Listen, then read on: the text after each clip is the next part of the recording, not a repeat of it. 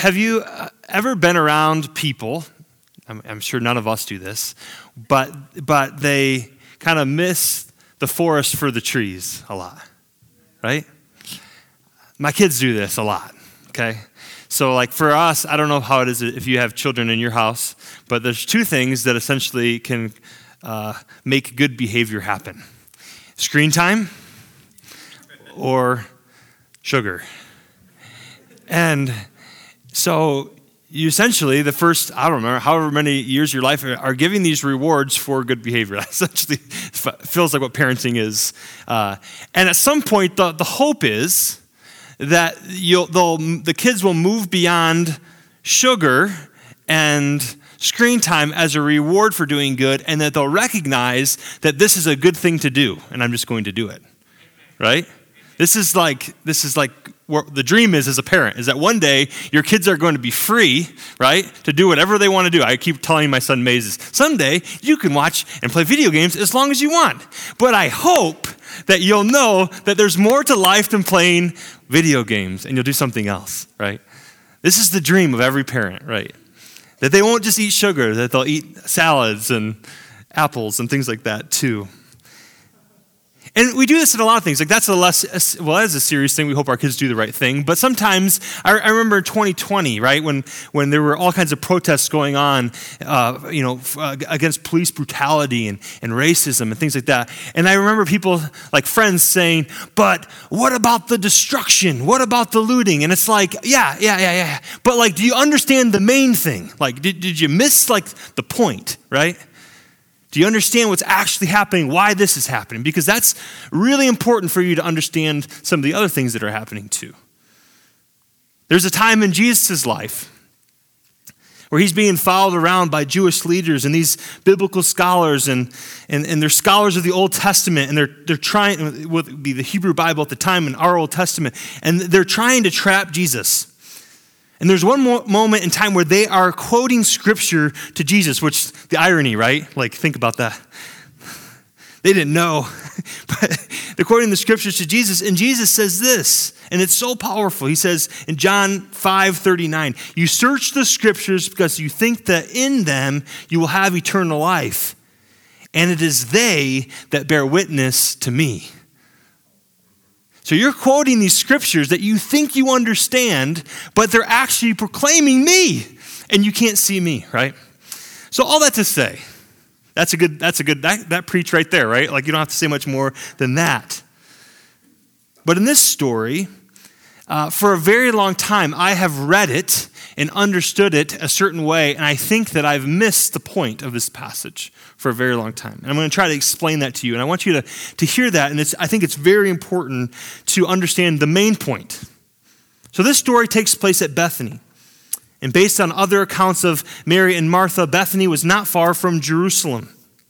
But likely, this incident did not happen in the chronological order that we have it, that we think that we have in the way that we think about things. This was probably placed right after the story of the Good Samaritan, which Emmy preached on last week, because Jesus is trying to get something across that would be easy to miss. See, the message last week was about Jesus redrawing the boundaries of God's people and sending out a clear message about how the gospel would reach those outside traditional borders, like the Samaritans. And this passage that is to follow, Jesus is going to do it again. So I've read this story my whole life. I've heard sermons preached. I've even preached sermons. I looked up an old message that I preached six or seven years ago, maybe even eight years ago, on this particular passage. And about Wednesday during the week when I was studying, I said, I think that this is not the point. Have you ever had that happen to you before? It's kind of horrifying because you think, oh, geez, that was a bad message. Well, I don't know if it was a bad message, it just wasn't the point. And I think that what the, the typical uh, explanation of this passage is, so let me say that to you first, is this Jesus is explaining to us through this example of Martha and Mary that it's more valuable to be in his presence than to serve or to, to attend to other things. And though I think that there may be a hint of what to prioritize here in the text, Maybe Jesus is trying to get Martha to stop worrying as much about the workload and to focus on other things. But I'm convinced that I've misunderstood this passage at the core. I don't think that's what Jesus' point is. His point is not about priorities in this particular passage. There may be others that prioritize these things. So let's look at the story a bit more. Jesus goes to, it says, Martha's house. And Martha is likely the oldest, and therefore the home is, is hers, and she probably is the one that sorts of run, sort of runs it. And the disciples come with Jesus. And so there's lots of things to do. I mean, I don't know, have any of you ever had 12 people over to your house? Uh, that's like a little bit stressful, right? You know, you've got to feed them, you've got to have make it comfortable. You don't want your house to be a complete disaster when they come over. And most likely there were more than just the 12 there. Jesus typically didn't just travel with the 12. Some of the 12 had spouses, some of the there were there were sometimes 70 disciples right, that, that followed Jesus. So maybe a few more of them were there, maybe some of them had left. We're not exactly sure who the makeup was, but there were a lot of people there. So you can imagine the excitement around hosting Jesus. And we know from the story of Lazarus that Martha recognized that Jesus was the Messiah, just as Peter had. So here she is. She's hosting the Messiah, right? There's a lot of pressure to that.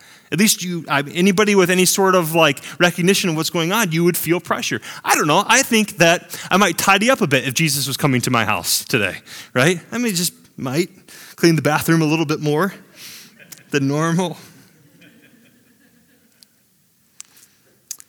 So she's feeding all these people. It's probably been very stressful. And culturally, it would have fallen upon her and the other women of the house to provide significant hospitality, which included cooking. And Martha likely thrived in this role and had a plan for this whole time, but she needed Mar- Mary's help. So Martha's in the kitchen. Can you just imagine it?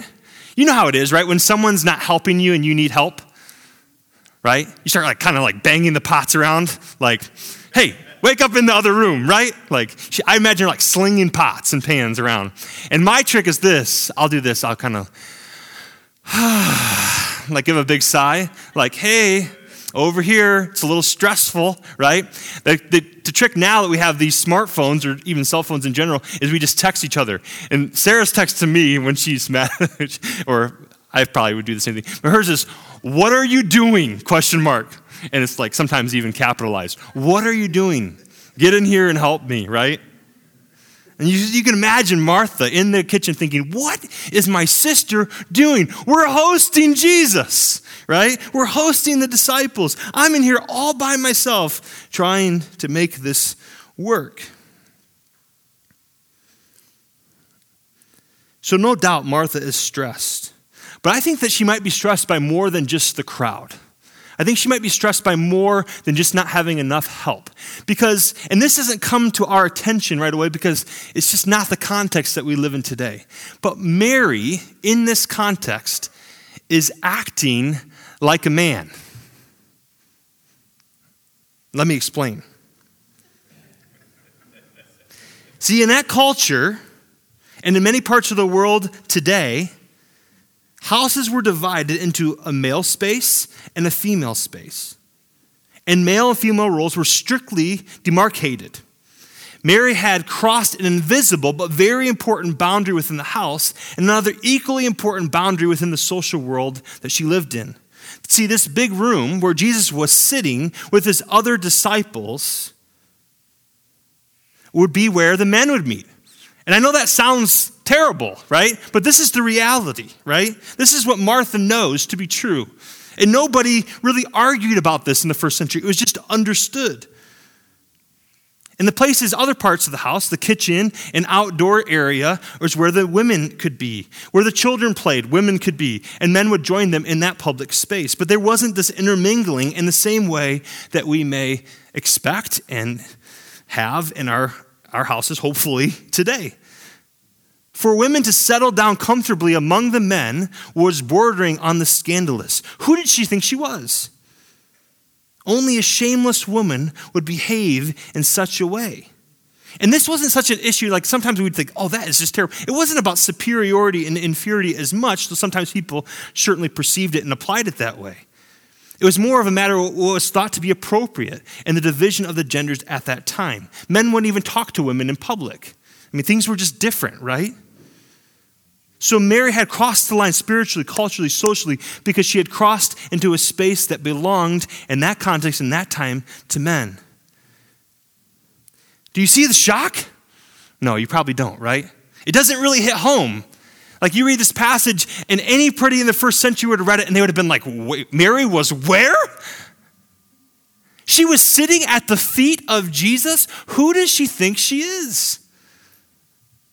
And it just is hard for me because I think that this is at the, at, at, the core what Jesus is getting at here, but we've changed it because it doesn't really fit. Everyone's like, of course she can go and be there. Of course she can be there. But do you understand how radical this is? There would have been so much tension. Girls didn't even get a formal education at the time. The Mishnah, which kind of explains the law, said that a man giving his daughter a knowledge of the law would be as, as if the person was teaching her an offensive sexual desire. Isn't that insane? But yes, this is what was taught. Women's opinions and status in the culture were valued a little more than children.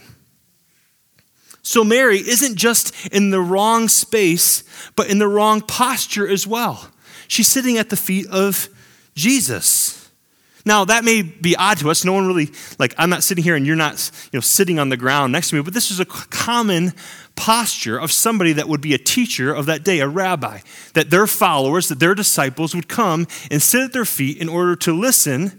And the goal of sitting at the rabbi's feet was different than we might think. We, we might think, oh, we're, they're, they're worshiping him as sort of like this, the, the God in the flesh. Well, they, they, they probably didn't have like that full understanding as of yet. They were there listening to Jesus because they wanted to be teachers too. The goal of being a disciple wasn't just to receive knowledge, it was so that you could then become a teacher or become a rabbi. Paul was on this process we see in the New Testament as well that he was on the, on the trajectory to, to be a rabbi, to be a teacher, so that then he would have disciples. And then those disciples would have their disciples, right?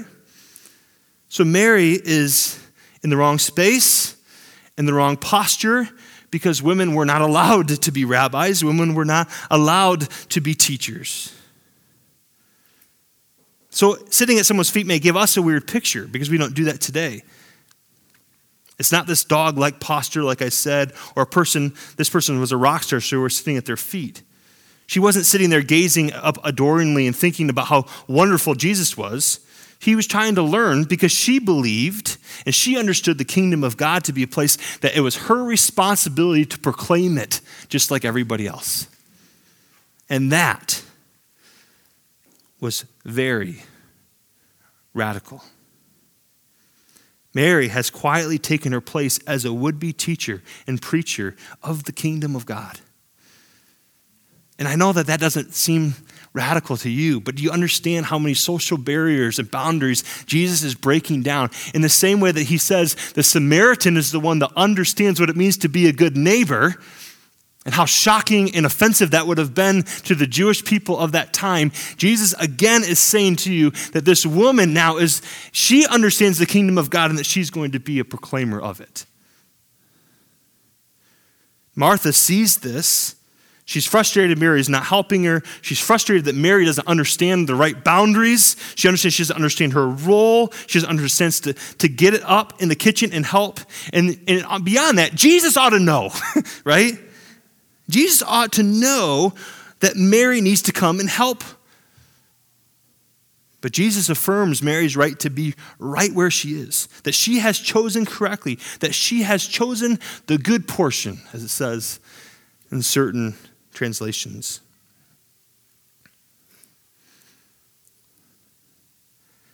I don't know about you, but uh, you ever get put in a spot like, like Martha just put Jesus in?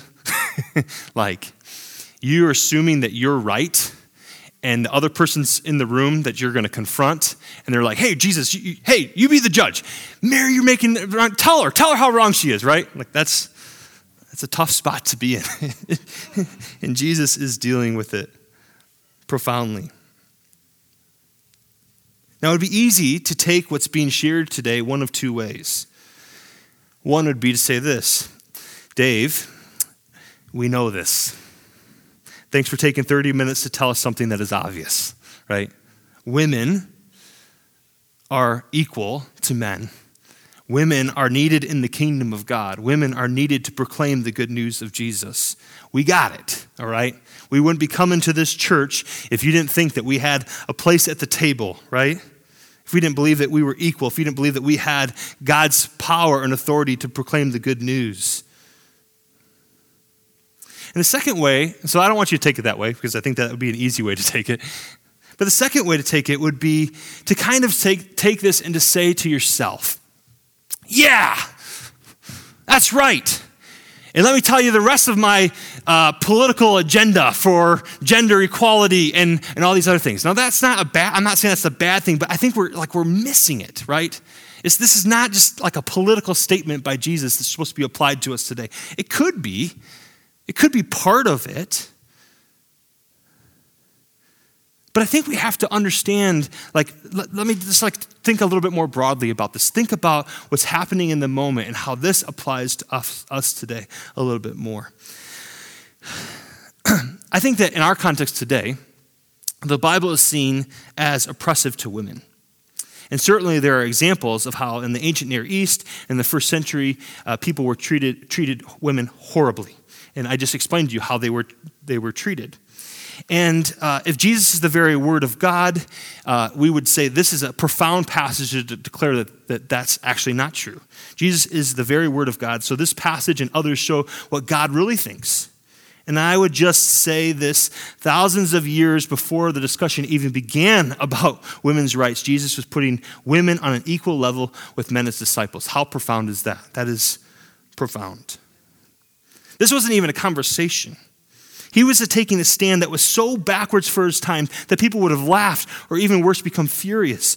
No man, I, I, mean, I think I can say this, no man on the planet at the time of Jesus believed that women could be a rabbi. And absolutely no one had the guts or authority to put into, into practice. To be blunt, you most almost certainly wouldn't have been on the side of Jesus on this, okay?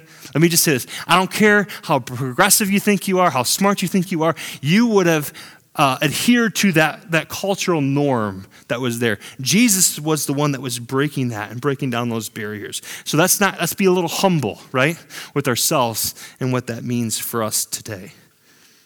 We, being humble enough to admit this allows us to actually learn and grow. What we take for granted, Jesus provided a way for, and it's deeply, deeply Christian. Don't miss how Jesus elevates the position of people like women and prostitutes and the sick and Samaritans and more. And so this goes beyond gender here. This goes beyond what Jesus is doing in the kingdom of God. Okay, and this is what I think you could take those first two points and there has some there's some, there's validity to them and, and, and good emphasis and good application, but this is bigger than just men and women. It's bigger than just Jew and Samaritan and the, the passage before this. Jesus is expressing to us the valuation of each human being that's not based on just um, like some sort of ideals that we have created in our society to fight against a current cultural debate. He's simply trying, he's not trying to have a, fight about human rights here, but about the overwhelming love of God in the kingdom of God that's coming that breaks down these barriers. It's like a river that overflows and breaks through the banks and goes into this like barren and dry land and gives it life. Mary stands for all the women, and all the other perceived outsiders are those that are unfit for these traditional roles, who, when they hear Jesus speaking about the kingdom, know that God is calling them to listen carefully so that they can speak too. Do you see? It's not just this, this men and women thing. I think what Jesus is trying to say is like all these barriers that we put up about who can be part of the kingdom of God, and therefore who can proclaim the kingdom of God, are being reorchestrated in my time right now. The boundaries with which who can be saved, who's in and who's out, who can access this and who can access that are breaking down right in front of your faces. And he does this not just in this situation or the Samaritan, he does it when he when he like goes to the temple, right? And messes with it, turns over the tables of the money changers and says that this is the house, like a house for prayer. This is when he goes to Gentile nations, right? And in, in, in, his ministry and proclaims the good news of Jesus. Jesus is doing this over and over again. He's saying the kingdom of God is available to those people we traditionally say are outsiders. And so I want to say just a couple places of, of application in addition to what we just talked about. So, this passage is more than just a passage about taking action in service or worship. I think that that is a mistake. I'm not sure I would even stand for those sort of categories, like, because action, service, like that Martha is doing, is worship. Do you guys believe that? Like, it's not just sitting before Jesus and, and praying or worshiping, but when we serve coffee to people, when we care about other people, that is worship in action. We are worshiping Jesus in that moment. So those barriers don't even necessarily fit. And to be honest, like, both are important, right? What Martha's doing, um, if, if she wasn't doing it, you wouldn't eat. And with a second, you wouldn't have those intimate moments with Jesus. So I think that this passage is not necessarily, though I think we could make some sort of application about what's important, but I think that this is primarily about boundary breaking call of Jesus in, into his kingdom. Jesus leaves behind him towns and villages and households and individuals who have glimpsed a new vision of the kingdom and for whom life will never be the same again. And I, I, I pray that that's true of us too. I think the second thing that this can speak to, there's two other, and these are not the main points. So that was the main point. I'm going to give you two minor points of this passage and then be done. I think the passage can also speak about Martha's complaint with Mary. Part of Martha's problem was that she was worried too much about what Mary was doing. In asking Jesus to enter into a complaint, she assumed that her evaluation of Mary's understanding was right. And Jesus' refusal to endorse Martha shows that although she was doing valuable work, she should worry less about Mary's choices. We forget, as I said earlier, that Jesus is put on the spot here. Martha walks up and says, Jesus, tell her I'm right. I hate that. People do that to you to me sometimes, and I'm just like, ah, like don't don't put me in that spot. And Jesus does it. He doesn't him. He doesn't care, right? He's just like, fine, right, I will. Martha, Martha, right? It's a loving way of saying, Martha, Martha, you are missing it. And I think part of it is that he's just trying to say to her, stop worrying so much about what Mary's doing. Worry about yourself. And it doesn't give us the, the person that's in sin, like a, they're not right for, but like sometimes we just get so caught up in what other people are doing, right? It's like the big old plank in your eye. My point is that community, that a community that suffocates, sorry, a community suffocates when all its energy is spent being an assessment agency for one another. And the third thing, the final, like minor application to this passage, he says to Martha these words You are worried and upset about many things. Sounds like me. I'm worried and upset about so many things. This is a story of us, is it not? Jesus goes on to say, but few things are needed. As a matter of fact, only one. He doesn't even say what that one thing is.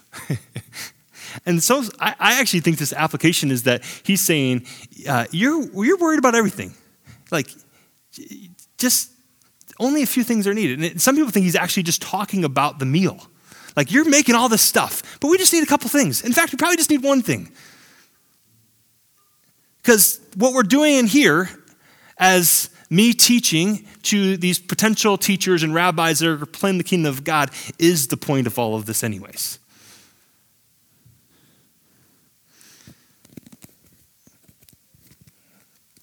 So Jesus is trying to say to her, You're so upset and you're so worried about so many things. And I just want to say today that I think that discipleship in Jesus can actually be a lot simpler than sometimes we make it to be. Now, I, I think there's good, we, we should seek to understand things. We should have discussions about stuff. We should have heart. But, like, I think Jesus is just saying, like, just like, it's okay, right? Mary has chosen the good portion. Things can be simpler.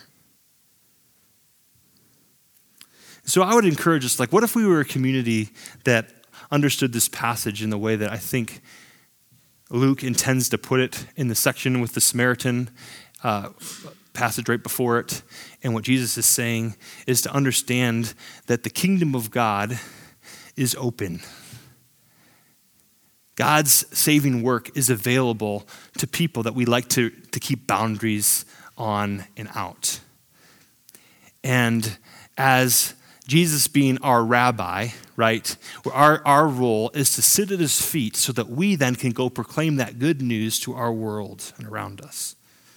And that we don't need to be like Martha in this passage just, that is, is, is, is so concerned about what Mary's doing and so concerned about every little thing and, and so worried about everything that's happening, and that we can rest and trust in the good portion that Jesus provides.